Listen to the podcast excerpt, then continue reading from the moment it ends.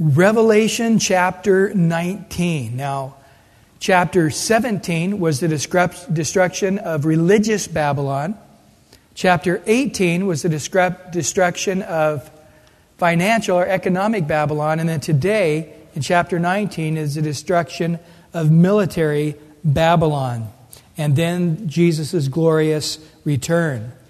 We saw a little bit of this rejoicing uh, in chapter 18, verse 20, it says, Rejoice over her, O heaven, and you holy apostles and prophets, for God has avenged you on her.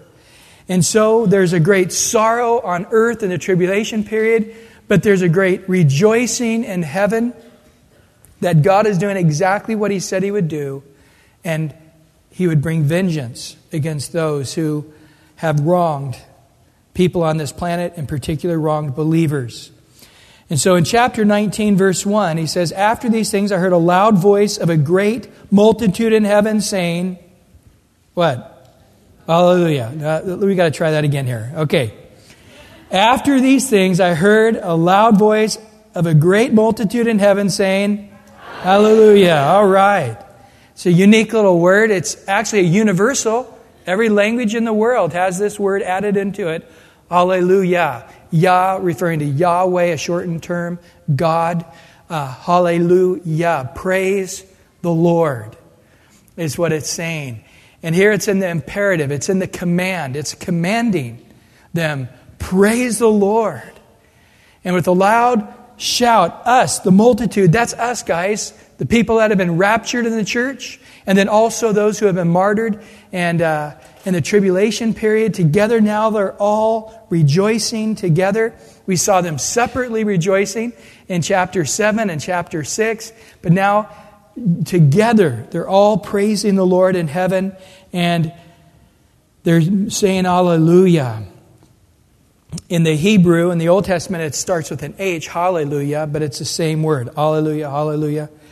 And salvation and glory and honor and power belong to the Lord our God, for true and righteous are his judgments, because he has judged the great harlot, uh, which is the city of Babylon, we learned last week, corrupted the earth with her fornications, which is the false religion system that she made up, and he has avenged on her the blood of his servants shed by her.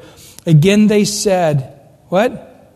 Hallelujah and her smoke rises up forever and ever. And the 24 elders and the four living creatures fell down and worshiped God who sat on the throne. Isn't that radical? We're going to be face down next to these radical cherubim and seraphim and all of these radical creatures in heaven.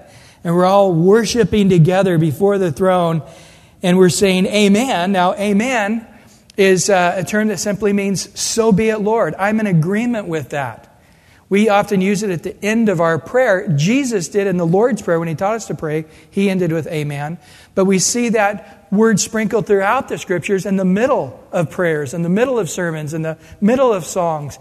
It just means, so be it. I also agree. I also. So if a guy's praying, I'm praying the same thing. Without praying, I'm praying the same thing. So chalk one up for me too, God. I agree with that.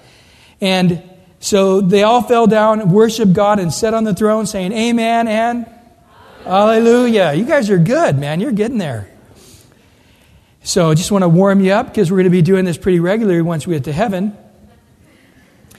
And then a voice came from the throne saying, Praise our God, all you his servants and those who fear him, both small and great.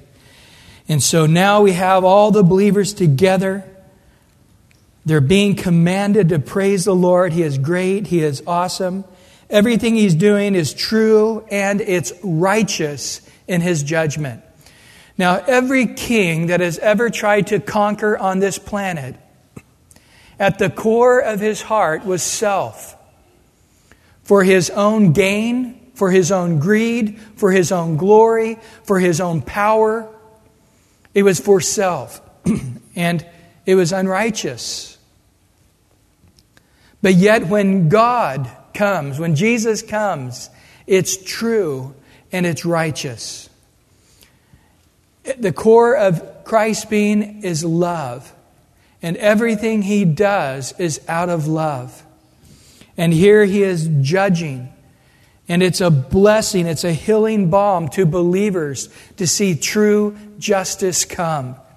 Now, in Romans 12, he made it clear do not take vengeance. Your enemy's hungry, feed him. If he's thirsty, give him to drink. Bless him. Pray for your enemies. Love them. Do good to them.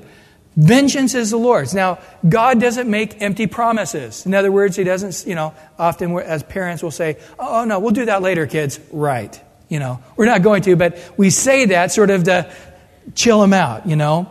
Let's go to McDonald's, you know, at 10 in the morning. It's like, oh, well, maybe we'll go there later when you know you're not, but it's just sort of a, a way to chill him out.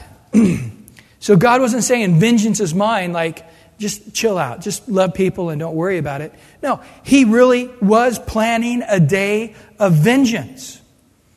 And that vengeance has zero mercy. It's a day of just equity. We cannot do that. It, it's physically impossible. If somebody kills one person or 50 people, the most we can do is put them to death.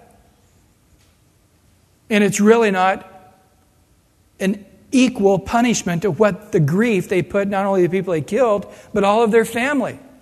It's not an equal judgment, it's not an equal justice. What do they deserve? To go to a lake of fire, of hell, where weeping and gnashing of teeth, not for just a moment of death, for an eternity of pain and agony and suffering. And God can give them such a punishment. And so that's why God says, if you enact your vengeance, then I'm not going to enact my vengeance. If you keep your hands off, I'll deal with it. And he really meant it. And we wait and we wait and we wait, and things get more unjust, things get more evil, wicked. And then finally, God steps in because he does not rejoice in the destruction of the wicked. He finally steps in with a true and a righteous judgment. Hold your finger here in Revelation and turn to Romans chapter 2, if you would. Romans chapter 2, verses 5 through 11. It says this Romans chapter 2, verse 5 through 11. But in accordance with your hardness and your impotent heart, you are treasuring up for yourselves wrath in the day of wrath and revelation of righteous judgment of God, who will render to each one according to his deeds. Eternal life to those who by patient continuance in doing good seek for glory, honor, and immortality, but to those who are self seeking, do not obey the truth, but obey unrighteousness, indignation, and wrath, tribulation and anguish on every soul of man who does evil of the Jew first and also of the Greek. But glory and honor and peace to everyone who works what is good, to the Jew first and also to the Greek. For there is no partiality with God. He's giving them exactly what they deserve according to their own wicked heart and according to their own wicked ways. And it also tells us that he's going to avenge on her the blood of his servants that were shed by her. In Second Thessalonians, if you had turned there to chapter 1. Second Thessalonians chapter 1, starting in verse 4. Second Thessalonians chapter 1 verse 4 so that we ourselves boast of you among the churches of God for your patience and faith in all your persecutions and tribulations that you endure which is manifest evidence of the righteous judgment of God, that you may be counted worthy of the kingdom of God for which you also suffer. So you guys in Thessalonica are doing it right. You're being persecuted, but your patience and your faith, you're not repaying evil for evil. You're blessing and doing good even to those who are persecuting you. And so you're making way for the righteous judgment of God. In verse 6, since it is a righteous thing with God to repay with tribulation those who trouble you and to give you who are troubled rest with us when the Lord Jesus is revealed from heaven with his mighty angels in flaming fire, taking vengeance on those who do not know God and on those who do not obey the gospel of our Lord Jesus Christ. These shall be punished with everlasting destruction with the presence of the Lord and from the glory of his power when he comes in that day to be glorified in his saints, and to be admired among all those who believe, because our testimony among you was believed. So he makes it clear here that God has a special vengeance against those who persecuted the church. Now, I might add here that Paul used to be one of those guys. if you read in the book of Acts, he was arresting Christians for being Christians, throwing them in prison, even delivering them up to be put to death. And he writes in 1 Timothy chapter 1, I'm the least of all the saints because I persecuted the church. So it's not saying that this is an unpardonable sin by any means. If a man repents, he's forgiven no matter how great the sin, no matter how numerous the sins. But as we saw here in the book of Revelation, is this judgment is coming after a long series of incredible opportunities to repent. We had the two witnesses, Elijah and possibly Moses. We don't know who the second one is. They were indestruct- indestructible for three and a half years preaching the gospel. Then we had the 144,000, 12,000 of each tribe of the Jews who were pre- mighty witnesses throughout the world, Revelation 14.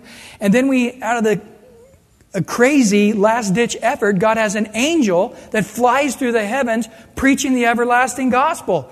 And what do men do with that? They harden their heart like Pharaoh did, and they curse God because of the plagues that are coming upon the earth. They won't repent, no matter what God does. They're unwilling to repent. And so God says, okay, I'm going to give you what you deserve. I'm so glad God's not giving me what I deserve. He's being completely unfair with me. I deserve to go to hell a thousand times over in the hottest, darkest place. But that's the wonderful thing about Christ. If you repent, He takes your sins and scatters them as far as the east is to the west to never be remembered again. And in His eyes, you're without sin. If you come to Christ and repent and you do it quickly, well, in verse 6, back in Revelation 19, there in verse 6, and I heard, as it were, the voice of a great multitude, as the sound of many waters. Now, this is God speaking, as we've seen throughout Revelation, other parts of the water. And at the sound of mighty thunderings, saying, What? Hallelujah. Now, this is God commanding the saints. The Lord speaking out, and He's saying, uh, Listen up, guys. For the Lord God omnipotent reigns. Let us be glad and rejoice and give glory, for the marriage of the Lamb has come, and his wife has made herself ready. And to her it was granted to be arrayed in fine linen, clean and bright, for the fine linen is the righteous acts of the saints. Then he said to me, Right, blessed are those who are called to the marriage supper of the Lamb. And he said to me, These are the true sayings of God. Throughout the Bible, God has had this picture of himself as the husband and the believers as his bride. In Hosea 2, verse 19 and 20, uh, in Ezekiel 16, in the New Testament, 2 Corinthians 11, Ephesians 5, but also Isaiah 54. A matter of fact, in verse 5, he says this Isaiah 54, verse 5 For your Maker is your husband, and the Lord of hosts is his name.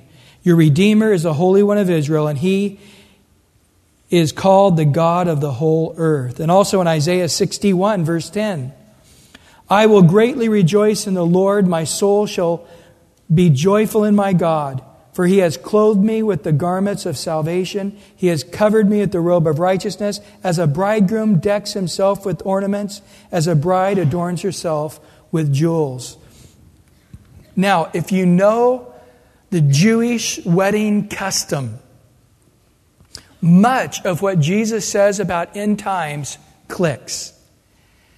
And so if you go back and read Matthew 24, Mark 13, Luke 21, and you look at the various expressions the Lord uses, he's talking about a Jewish wedding.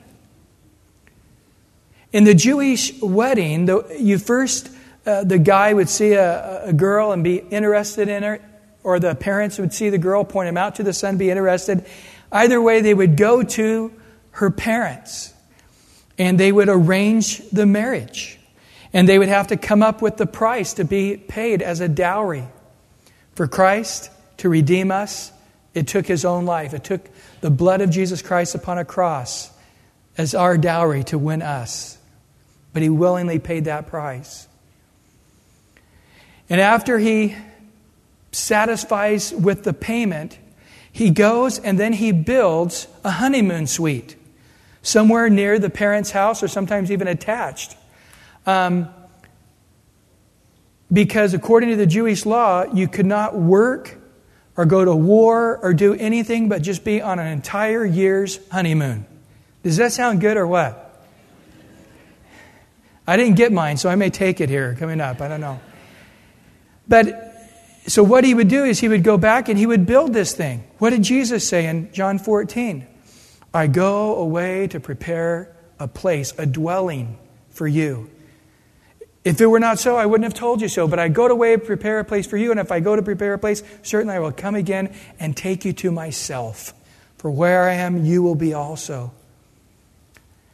And so he goes to prepare a place. Now, what happens is the bride begins to work on the dress and, and get everything ready, but she sends out little spies.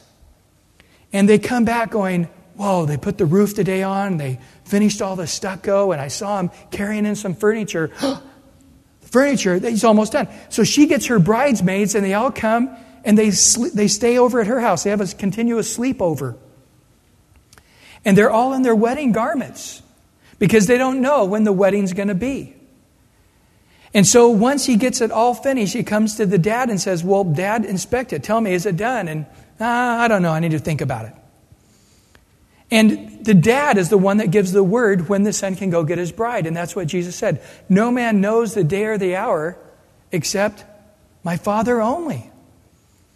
And so the tradition was as the father finally would come on the scene and he would say to the son, usually at midnight or two in the morning, now he's brought his groomsmen with him and they're all hanging out waiting.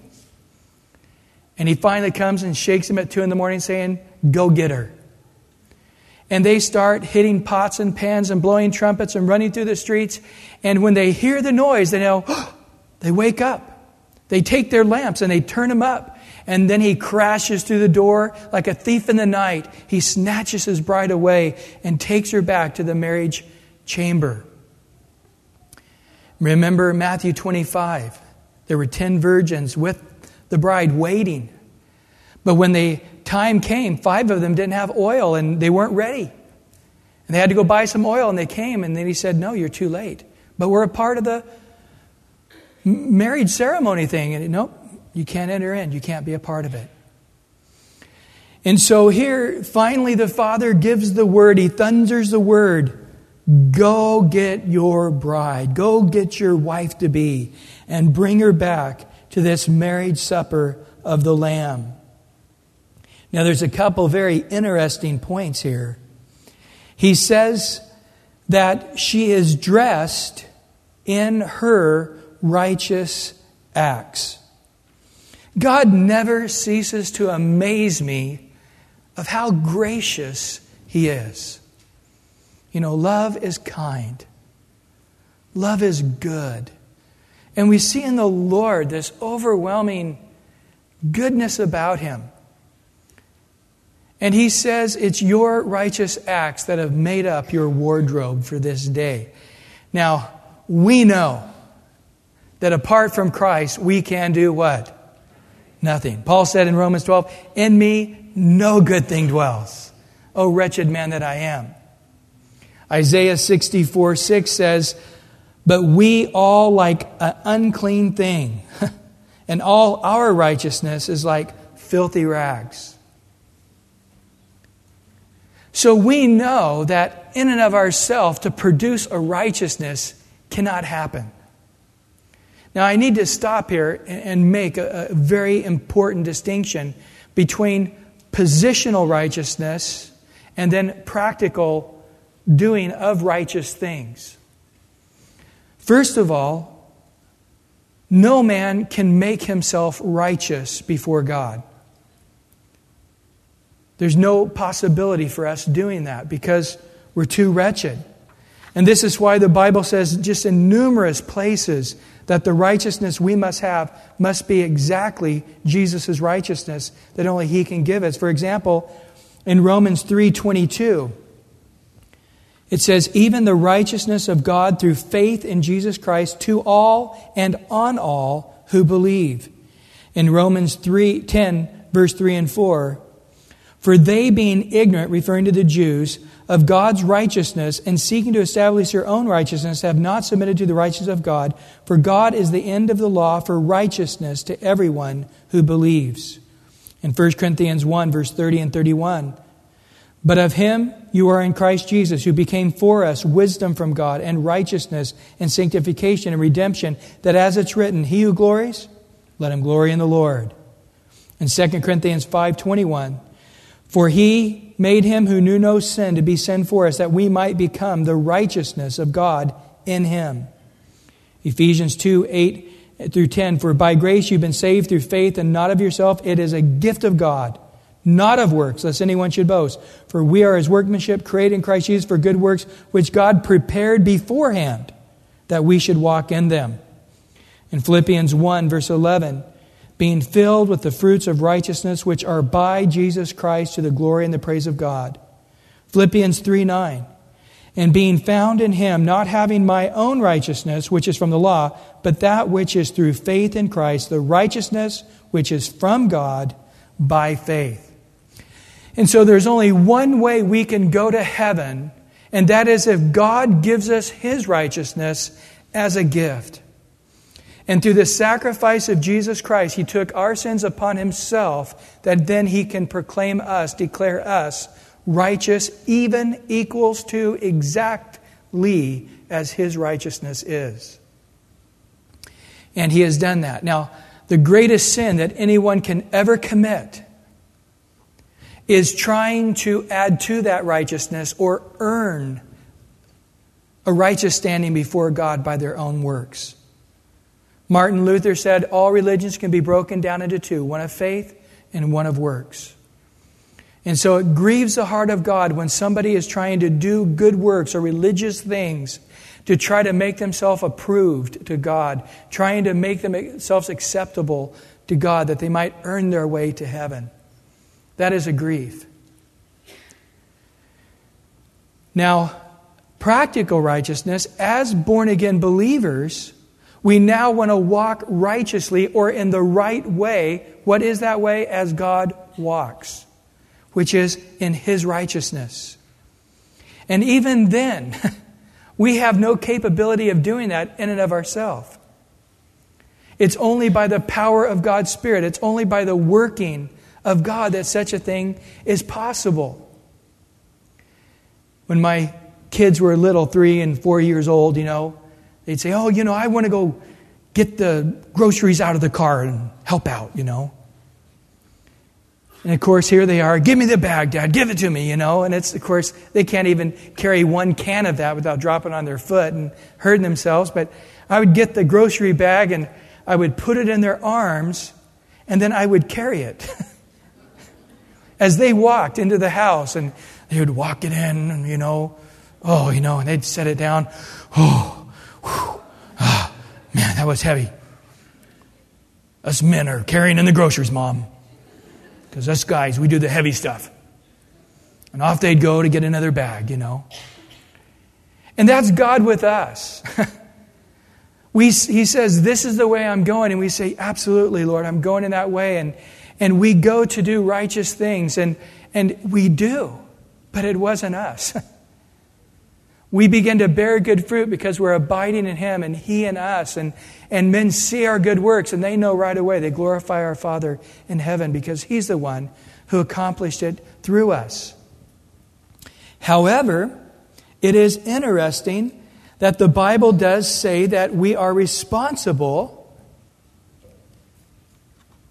for those righteous acts. Now that's interesting. Again, if you would, turn over to 1 Thessalonians chapter 4.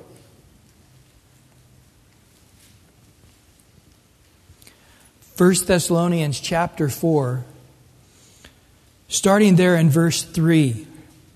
For this is the will of God, your sanctification, that you should abstain from sexual immorality, that each of you should know how to possess his own vessel in sanctification and honor, not in passion of lust like the Gentiles who do not know God, that no one should take an advantage or defraud his brother in this matter, because the Lord is the avenger of all such, as we also forewarned you and testified. Verse 7 For God did not call us to uncleanness, but in holiness. Therefore, he who rejects us does not reject man, but God, who has also given us of his Holy Spirit. So he tells you it's your responsibility to be sanctified. So justification is something God does.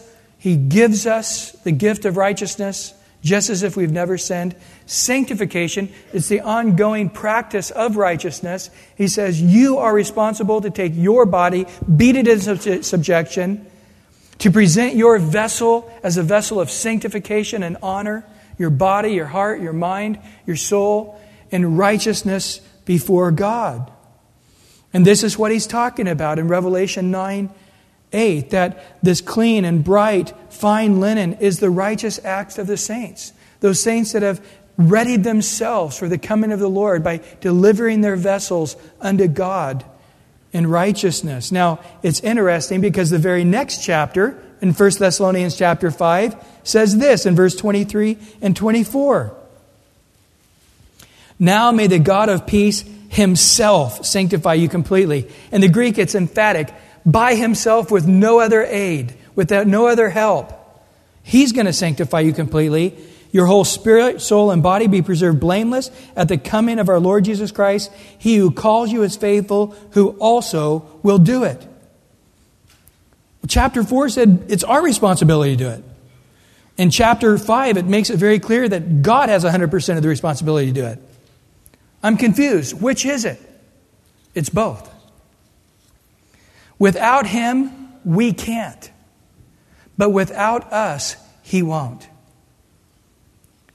God is looking for us to daily deny ourselves, take up the cross, and follow Him. And as we daily yield ourselves into His will, into His hands, by the power of His Spirit, He will sanctify us in spirit, soul, and body, bringing us more and more into the image of Christ. But if we don't yield our bodies unto the Lord, if we don't surrender ourselves daily to Christ, then it's a stalemate.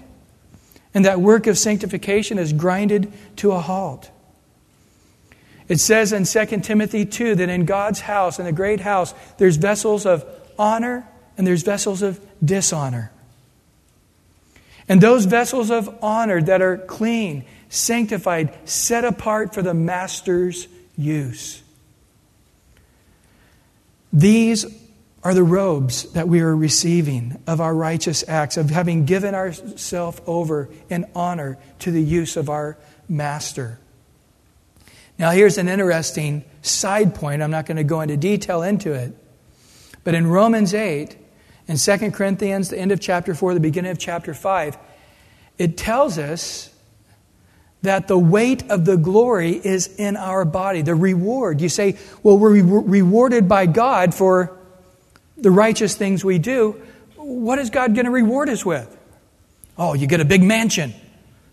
What are you going to use it with? What are you going to do with it? You're not going to sleep. There's no night there. Hopefully, we're not going to use a bathroom with our new bodies. We don't need a kitchen. We're eating with the Lord.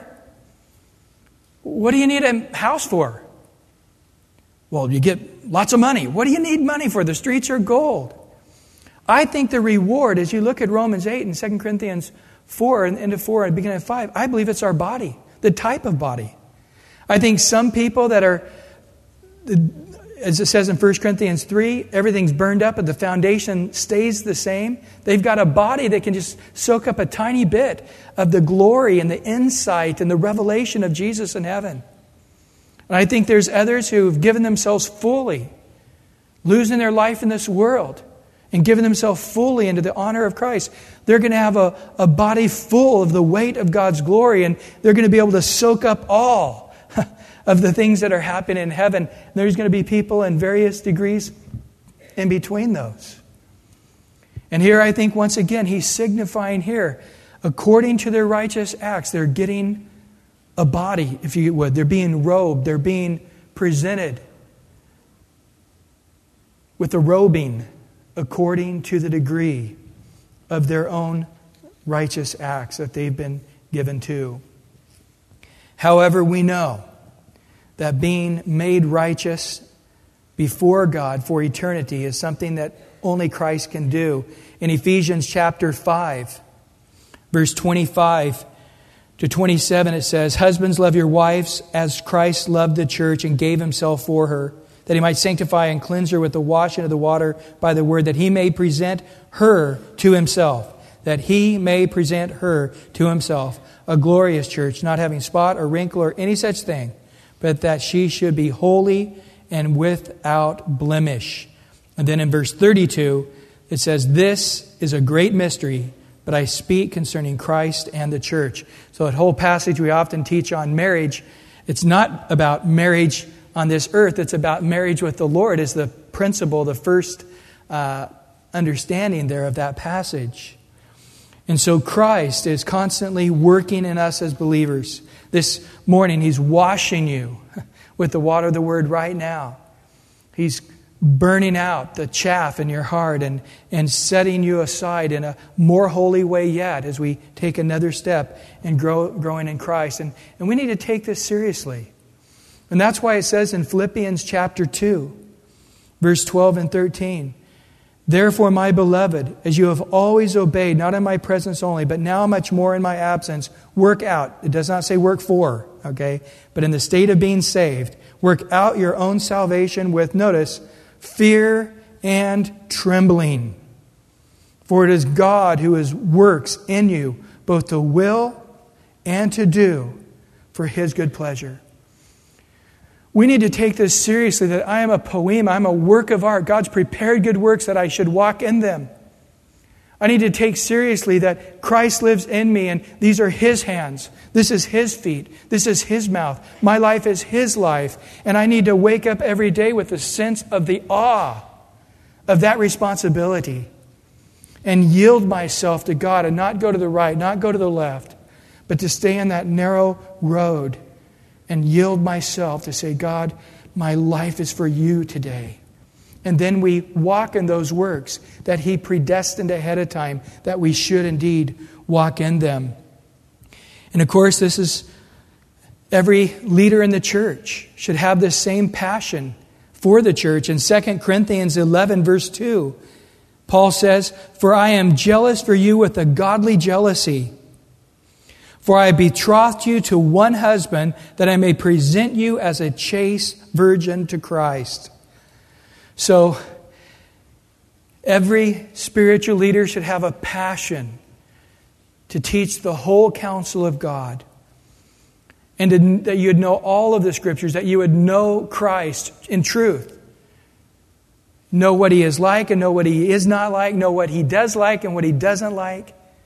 That you would truly live for Him in true doctrine, in a true godly lifestyle.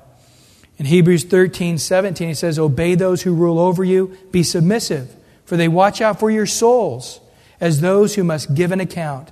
Let them do so with joy and not with grief, for that would be unprofitable for you. So, again, realizing the spiritual leaders are trying to present you as that virgin before Christ without blemish in that day.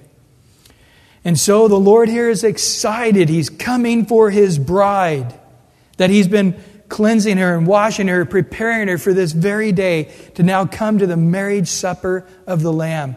You know, Jesus talked about that day in, in Matthew 26 29. He said this There, as he's having the Last Supper, he came to the third cup, which is the cup of redemption, buying them out of slavery. He said, This is my blood that was shed for you. But then he comes to the fourth cup in the Jewish Seder, which is the cup of praise, saying, We're out of Egypt, we're out of the desert, we're in the promised land, yee! Take it, and that's their final drink, and the Jewish Seder's over. But the Lord comes to that fourth cup of praise, and he said to them in, in Matthew 26, 29, I say to you, I will not drink of this fruit of the vine from now on until that day when I drink it new with you in my Father's kingdom. Isn't that radical that we are going to be a part of that final Seder that the Lord had on the earth? He just said, hit the pause button, and we're going to wait till everybody gets to heaven, and then we're going to finish that meal off with the final drink of the cup of praise. And we're going to be a part of that. And then he says in Revelation 19, these are true sayings of God. He's going to say this over and over again because John's just sort of pinching himself, going, This is amazing. It's radical, the wrath of God, perfect justice with no mercy. Whew, never seen anything like it. And heaven, whoa, look at that. He's getting a peek into the marriage supper of the Lamb. Probably walking around the table looking for his name. Oh, there it is. Oh, whoa. You know, he's just, he's just radical as he's taking a look at this whole scene. Are you ready for that day? Jesus in Luke 14 and also Matthew 22, he talks about this. A guy shouts out in, in Luke 14, it says, oh, Blessed is those who eat bread in the kingdom of God. And Jesus said, Let me tell you something. It was like this great man who had a feast and, and he invited people to it, and, and they took it lightly. They didn't come. He finally said, Go into the highways, the byways, get the lame and the deaf and the withered and the halt, and bring them in. And, and he said, There's still room. And he said, Go back out and find some more and bring them in. For those who are called are not worthy because they didn't present themselves here to come for that very day. And in Matthew 22, he tells another story. If you'd go ahead and turn there to the Gospel of Matthew, verse chapter 22. Matthew 22, there in verse 1. Jesus answered and spoke to them again by parables and said, The kingdom of heaven is like a certain king who arranged a marriage for his son and sent out his servants to call those who were invited to the wedding, and they were not willing to come. Again, he sent out other servants, saying, Tell those who are invited, see, I prepared my dinner. My oxen, and my fatted cattle, and killed, and all things are ready. Come to the wedding. But they made light of it. And they went their way, one to his own farm, another to his business. And the rest seized His servants treated them spitefully and killed them. And when the king heard about it, he was furious. And he sent out his armies, destroyed the murderers, and burned up their city. That's Revelation chapter 18, isn't it? 17, 18, and 19. And in verse 8, then he said to his servants, The wedding is ready, but those who are invited were not worthy. Therefore, go into the highways, and as many as you find, invite to the wedding. So those servants went out of the highways and gathered together all whom they found, both bad and good, and the wedding hall was filled with guests. Verse 11. But when the king came to see the guests, he saw a man there who did not have on wedding garment. Again, what is the wedding garment? It's the righteous acts of the saints. Faith without works is dead. And in verse 12, so he said to him, Friend, how did you come in here without a wedding garment? Now notice the, the demeanor of the king, which is representative of our Lord. He's not, you know, slurring his words and all upset and, you know, spitting and, uh, what are you doing in here? Uh? He's not some deranged madman. He's very calm, he's very cool, and, and he loves this guy and he's friend. How did you get in here without the wedding garments? And then notice what he said. The guy was speechless. And the king said to his servants, Bind him hand and foot, take him away, cast him into the outer darkness, where there will be weeping and gnashing of teeth. God does not rejoice in the destruction of the wicked. And we see it here. Then he ends by saying, Many are called, but few are chosen. Many are called. They were called by the two prophets. They were called by the 144,000. They were called by the angel. Right now, God is calling. right now, God is calling some to Himself. God has brought you here today by His divine power. The Lord repeatedly says, one of the things you're going to see in the day of judgment that's going to be surprising is many will think they are right with God and they are not right with God. Many shall say in that day, Lord, Lord, open also unto me. I'm a part of the wedding party. I just had to go get some oil. I'm here now. Too late. Lord, Lord, but I prophesied. I worked miracles. I did cast out demons. Your name. Be gone, you doers of iniquity. You did not do my will. In Deuteronomy, it says there's a type of person who's going to read this law of God and yet he'll say in his mind, I don't really have to do it, but I'll still be counted as if I did do it. There's always that group of people who says, I'm slick. I don't have to follow the rules. I'm clever. I can make it work even if I don't do what I'm supposed to do. And he says it's like a drunkard who thinks he'll be counted with the sober. There's people who are living in sin, but they think they'll be counted as a saint. There's people living in uncleanness, but they think they're going to be counted clean. There's people living in immorality that think they're going to be counted as a moral person. And God is not going to judge you by your wishful thinking. God is not grading on a curve. God is going to judge things for what they really, really are in a true, just judgment according to what you've done in your body, good and bad. Every single person. And so, hear the Lord again as we go through the book of Revelation said there's a special blessing with this book. If you read it, you listen to it, you study it. And I think the big part of the blessing today is this right here a time for us all just to stop and check our hearts and say, Lord, am I self deceived? Lord, am I, is my heart hard? Am I, am I just going through a bunch of religious rituals thinking it's going to make up for a real relationship? Do I think that going to church is taking the place of living an obedient life? The Bible says today is the day of salvation. Don't harden your hearts as they did in the wilderness, but now is the acceptable time. Today is the right time. Right now, we're in a dispensation of time that God's arms are open wide to everyone saying, Come. Call upon the name of the Lord, you'll be saved. God's rich to all who call upon his name. Right now, if you're willing to repent, Turn around. You've got to bring forth fruits of repentance. Just don't say, oh, I'm sorry, and then go back and live your own lifestyle. Turn around 180 degrees. Start going the opposite direction and repent. God will look upon your heart and He'll see that heart of remorse, of godly sorrow, repentance, and He will receive you unto Himself and forgive all of your sins. Friend, are you really in wedding garments or are you not? Are you prepared? Have you, are you the bride who made herself ready? Are you making yourself ready for the coming of the Lord? In Luke 21, he said, pray, Watch and pray always that you be counted worthy to escape all these things, for they'll come as a snare upon all those who are dwelling upon the earth. Well, back in Revelation chapter 19, verse 10. And I fell at his feet, the angel, to worship him. And he said to me, See that you do not do that. He rebukes him sharply. Explanation point. I am your fellow servant. I am your brethren who have the testimony of Jesus. Worship God. For the testimony of Jesus is the spirit of prophecy. The whole spirit of this whole book of prophecy is pointing to Jesus. That's how you know if it's a false teaching. Because the false teachings will point you to organizations to the Mormon church or the Watchtower organization or some organization or to a man. But true Word of God causes you to fall in love with Jesus. It puts your eyes upon Jesus.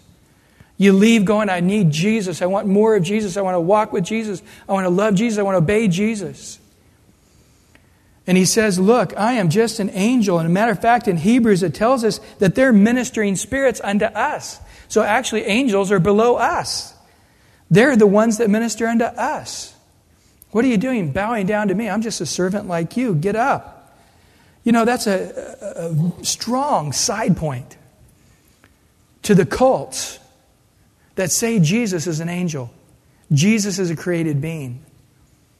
You know, the Jehovah Witnesses say Jesus is the Michael the archangel. And there's other groups also that say Jesus is an angel of some type, a created being that found himself worthy to be God. He sort of, you know, climbed the ladder and now he's God. Guys, you can't start being God. You either always have existed or you haven't always existed, but you can't start having always existed. Okay? It just does not work. But yet we find all the way through the Gospels, from the very beginning, the wise men came and it says they bowed and they worshiped Jesus. There was no rebuke. In Matthew 8, the leper was cleansed and bowed and worshiped. No rebuke. The synagogue ruler in Matthew 9, no rebuke. The disciples, when the storm was calmed, they worshiped him. And again, there was no correction. The woman at the tomb, after Jesus raised from the dead, they worshiped him, grabbed onto his feet. Again, uh, Jesus had no word of rebuke at all for them. In Matthew 28 16 and 17, the disciples, after his resurrection there in Galilee, worshiped him. In John 9, the blind man who was healed worshiped him. And let me tell you something. Jesus himself said in Matthew 4 that you shall worship the Lord your God and him only shall you serve. So Jesus' own teaching says the only one that can be worshiped is God. But yet when they worshiped him, he didn't rebuke them. Thomas saw Jesus and said, My Lord and my God. Jesus said, Blessed are you, Thomas, because you see and believe. In Philippians 2, verse 10 and 11, it says, At the name of Jesus, what? Every knee should bow. In Romans 14, it says, Will bow. and those in heaven and those on earth and those under the earth, and that every tongue should confess that Jesus Christ is what? He is Lord. He is God. Well, little side note there. I'm just a fellow servant. I'm just an angel. You cannot worship an angel. Jesus is no angel. He is God, the second person of the Trinity, our husband. We're going to see very, very soon. And in verse 11, back in Revelation 19, verse 11, now I saw heaven open, and behold, a white horse. And he who sat on him was called faithful and true, and in righteousness he judges and makes war. His eyes were like a flame of fire, and his head were many crowns. And he had a name written that no one knew except himself. Many believe that's the tetragrammaton of the Old Testament, the YHWH, the way we transliterate it into English. Verse 13, he was clothed with the robe dipped in blood, and his name is called the Word of God. And the armies in heaven, and clothed in fine linen, white and clean, followed him on white horses. Woohoo, that's us, guys. How many of you guys like riding horses? How many, if you had a brand new body, would like to ride horses? Yeah. Seem to get that each service. It's sort of like, oh, that hurt my back, my knee, my leg. Ooh, no way. Yeah, I understand. We're going to be in our brand new bodies on our white horses, flying through the air, coming to earth. Woohoo! Hi ho, silver, hang on. It's going to be exciting. In verse 15, now out of his mouth goes a sharp sword, and with it he, he should strike the nations, and he himself will rule them with a rod of iron. He himself treads the winepress of the fierceness of the wrath of Almighty God. He has on his robe and on his thigh a name written, King of Kings and Lord of Lords. So now the marriage of the supper of the Lamb, our seven year feast is over. The tribulation period is now coming to an end. And the heavens open, and there's our Lord on a white horse. Uh, that's a sign of royalty, authority, power. The king would ride on the white horse with his sons with him. And here he comes, and we, the bride of Christ, also on white horses. In Zechariah 14, we know that he lands on the Mount of Olives. In verse 3, it says, And the Lord will go forth and fight against those nations as he fights in the day of battle. And in that day his feet will stand on the Mount of Olives, his face, which faces Jerusalem on the east. And the Mount of Olives shall be split in two from east to west, make a very large valley. Half of the mountain shall move towards the north, and half of it towards the south. And uh, the, interesting, there's a fault. earthquake fault that goes right through the city of Jerusalem, exactly the way it describes here. We know eventually a, a river is going to flow from the Mediterranean uh, Sea to, to uh, the Dead Sea. Um, and that whole river is going to be for the healing of the nations, all the vegetation that grows and the leaves and the fruit on it uh, in that millennial reign. He is faithful and true. God has kept every single promise. A matter of fact, it's his nature. In 2 Timothy 2, verse 13, it says, We are faithless. When we are faithless, he remains faithful because he can't deny himself. It's his very nature to be faithful, it's his very nature to be true. In Romans chapter 1, verse 18, it says, The wrath of God is revealed from heaven against all ungodliness and righteousness of men who suppress the truth and unrighteousness. And then it goes on in that chapter to describe evolution rather than creation. And the fact is, is there is no facts on evolution. Matter of fact, it's not even a theory, it's a hypothesis. And in order for evolution to be true, facts of science would have to be untrue. You would have to remove the first law of thermodynamics, which is a fact, not a theory, not a hypothesis. And I'm not going to go off onto that, but the bottom line is you have two choices.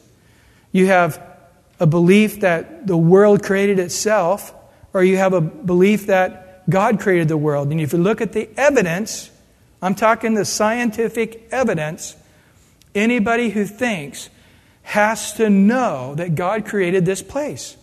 You have to turn your brain off and fight against the facts to believe in evolution because it's just so obvious. As a matter of fact, in Romans 1, it goes on to say, No man will have an excuse before God because creation was such a giant sign saying God made this place and about his nature from looking at what he's made. Looking at green grass or a blue side, a blue sky or a little bug, it describes God and, and what he's like when you look at his nature compared to what he's made. Not a specific revelation, but a general revelation, but nevertheless enough revelation to know that there is a God who made this place, and you need to know him. You need to be right with him. And again, in righteousness, he judges and he makes war. His eyes are like the flame of fire. He sees all. He knows all. In Hebrews 4.13, there is no creature hidden from his sight, but all things are naked and open to the eyes of him to whom he must give an account. So he's not judging on partial fact or an impression. He's judging completely, inside out. He knows it all. That's why his, right, his judgments are righteous judgment. He has all the facts. He knows every attitude of the heart. And on his head are many crowns. Again, there's many things that declare his royalty. So a, a king who wears a crown is because he's the king of that one kingdom. But Christ is the king of kings. He's the king of all creation. He's the king of the saints. He's, it goes on and on and on. He has many crowns. And the word here uh, is diadema rather than Stephanos in the Greek because there's two different words for crown. Uh, and diadema is the crown of royalty and authority. The other one is uh, Stephanos is the crown of achievement. You earned it. He didn't earn anything. It's just, it's his nature. He is the King of kings and the Lord of lords. And notice that his robe is dipped in blood. Some say that this is the blood that he shed on the cross. And that as he comes now to judge man, he's saying, Look, the blood was there for you to be forgiven of your sin, but you would not.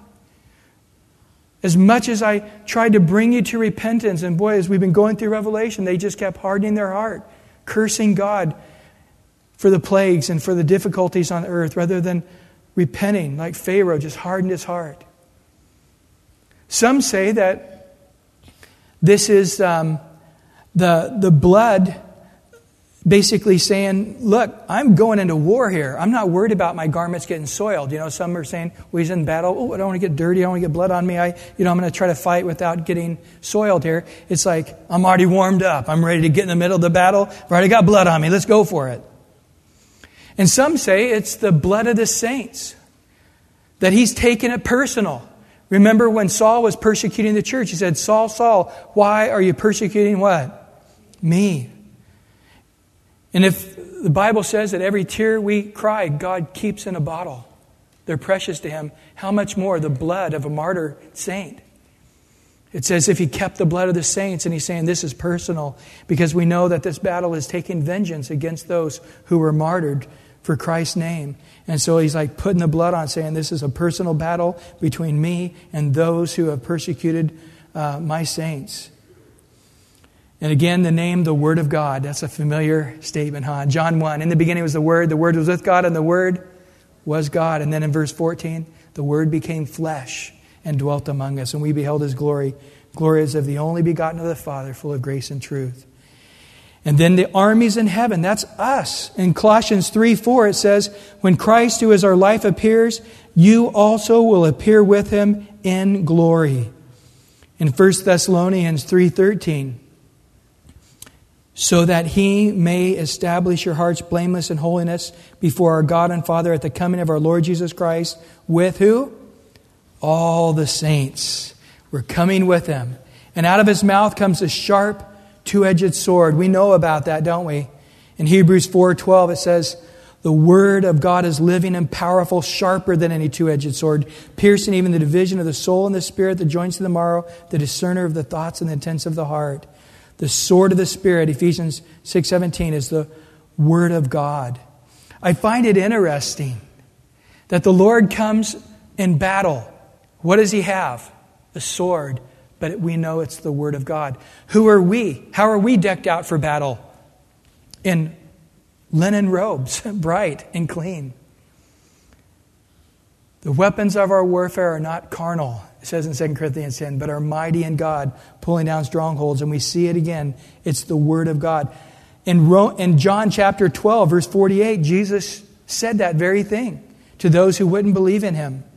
In John 12, 48, he says, He who rejects me does not receive and does not receive my words has that which judges him.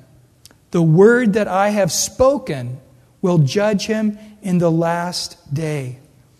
I wonder in battle if it's as if the voice of the Lord comes and he speaks to these people. And he says to this person, February of 2005, you went to Calvary Chapel, San Diego.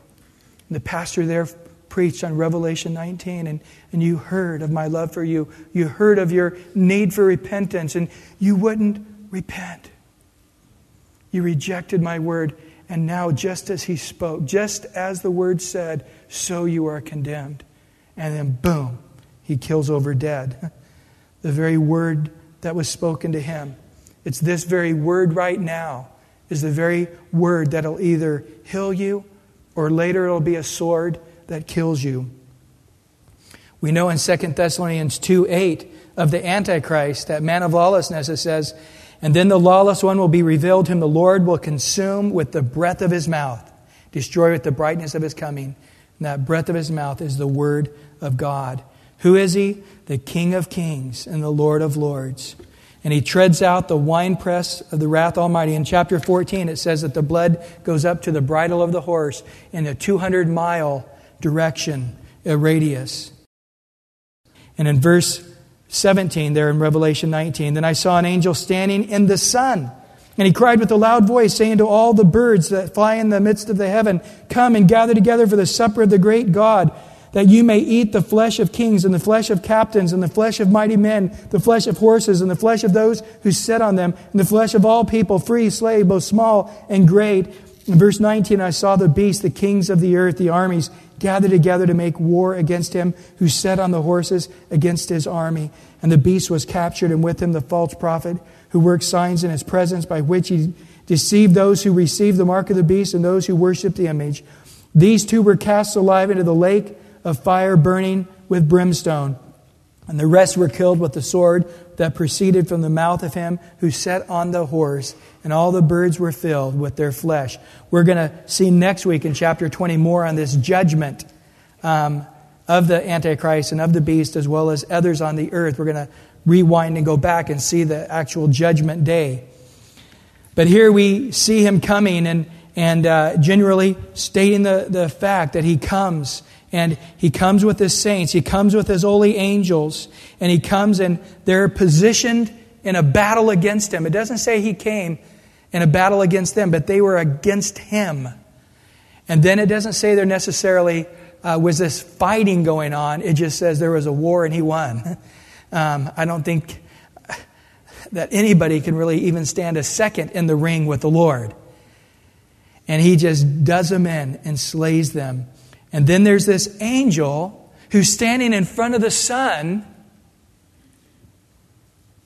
calls all the birds. Now remember, the whole earth is in a cataclysmic upheaval because all the bowls of God's wrath that we saw poured out a few a couple weeks back. And so they're flying around, probably not having a place to land, not finding any food, and he calls all the birds that are on the earth to come to the valley of Armageddon. And there uh, we saw in chapter 14 where the blood was risen up to the bridle of a horse, 200 miles in circumference. And there they came to eat the flesh of men and of the horses and everything that was there. And so I find it quite interesting that there's two suppers here in this chapter. One is the supper with those who are in right relationship with God and the other is those who become supper, who are not in right relationship with God. There's one who the Lord speaks, Well done, good and faithful servant. speaks to his bride, Come away, my love, come away, my fair one. We see in the Song of Solomon, Enter into my chambers. I am my beloved, he is mine. His banner over me is love. We see the preciousness of the Lord speaking to his wife. And the other one we see in judgment with the sword of his mouth, slaying them with the word that he had spoken to them, being judged in condemnation, being put to death. And then we're going to see next week they're judged to the lake of fire with the devil and his angels.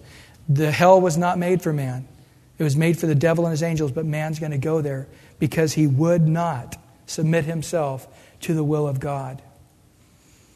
And so the question is you're going to be at one of those mills. Which one is it? This is why I believe the Lord has the book of Revelation, for us to continue to ask that question. Am I like one of those that want to believe I'm in right relationship with God, but am really not? You see, there are some people that come to church thinking this will make up for the fact that I'm not living daily for the Lord. Guys, coming to church does not make up for that. It's great that you come together. The Bible says, don't forsake the gathering, the gather of the brethren, especially as you see the day of the Lord drawing near. But it doesn't make up for a day to day to day submitted life of obedience to Christ. Either you know Him now and are walking intimately with Christ now, or you will never walk with Him in eternity. And so the question is today is your life truly submitted to Him? And does it show? Does your life show that you're submitted to Him, to His will, to His wants, to His desire, to His righteousness, to His holiness? The Old Testament, it says there's a man, there's a type of person that looks at the holy commandments of God. And even though he knows he's not obeying them, he says in his mind, even though I'm disobeying them, I will still be counted as if I am obeying them. And he gives the analogy there in Deuteronomy saying, like a drunken man who believes he'll be counted with the sober. And so there are people living in uncleanness, but they're just so sure, you know, the roll of the dice, woohoo, you know, I'm going to be counted with the clean. They're gambling with eternity and they're going to find themselves out. If you are not actively, presently making yourself ready for that wedding day, constantly looking to the things above where Christ is seated at the right hand of God, you will not be ready. There's not going to be an accidental stumble slip into heaven. You are either right with God or you are not. There's not going to be this group of people in this gray area that, you know, uh, I still got to figure that one out. God knows. Either you are living for Him or you're not. Either you're submitted to His will or you're doing your own will. And God today is arms open wide to anyone who will come, let them come. We are in the dispensation of time on planet Earth that anybody who calls upon the name of the Lord will be saved. That God's rich to all who call upon his name. Let's pray. Lord, we do thank you for your word right now. And Lord, we do know the absolute truth about you and about salvation. And today, Lord, there's many here that you've brought sovereignly by the power of your Spirit to just love on them for a little bit to let them know that they're not right with you and not that you're wanting to condemn them, quite the opposite. You didn't come to judge the world, but to save it. That you're turning the light on in their heart, in their mind, in their life. Not to condemn them or to point the finger in judgment, quite the opposite. That you could receive them unto yourself as the bride of Christ. As all heads are bowed this morning, and you're here today and you're saying, That's me. I've wanted to pretend that even though I'm living as a drunk, I'd be counted along with the sober. Even though I know I'm living in uncleanness and unrighteousness and sin, I would still be counted as if I were a saint. It's me that's going to say, Lord, Lord, please, please, open unto me. Don't be deceived. Don't be self deceived. Submit your life right now. First, repent. God, forgive me. Forgive me for choosing religion rather than relationship. Forgive me for choosing uncleanness rather than cleanness. Forgive me for choosing my self will and my own plan rather than your will and your plan. And Lord, from this day forward, I submit myself to your will. No longer my will, but your will. And now give yourself wholly to God, completely to God. Surrender yourself now. God, I give myself wholly, completely, entirely into your hands. Take me. From this day forward, God, I'm going to do your will. Your kingdom come, your will be done. And bless all the saints who have heard your word today in truth. And thank you for the power of your word. Your word goes out and heals us, that your word washes us. And you did that today, Lord, making us ready for your coming, making us a bride in clean linen, pure, without blemish, without spot, without wrinkle. We thank you for your goodness. In Jesus' precious name. And everyone said, Amen. And what else do we say? Hallelujah. You know, before you head out today, if you prayed that prayer, grab somebody's hand around you and said, You know, I prayed that prayer today, and, and I just want to thank the Lord for touching my heart. And if you need prayer for anything else, the elders, the pastors will be here. If you need to know how to get started in a Christian walk, and also meet somebody new and say, Hey, what's something I can pray for you throughout the week? Tonight, communion, Leviticus 19, and a seek the Lord in prayer. God bless you. Bye bye.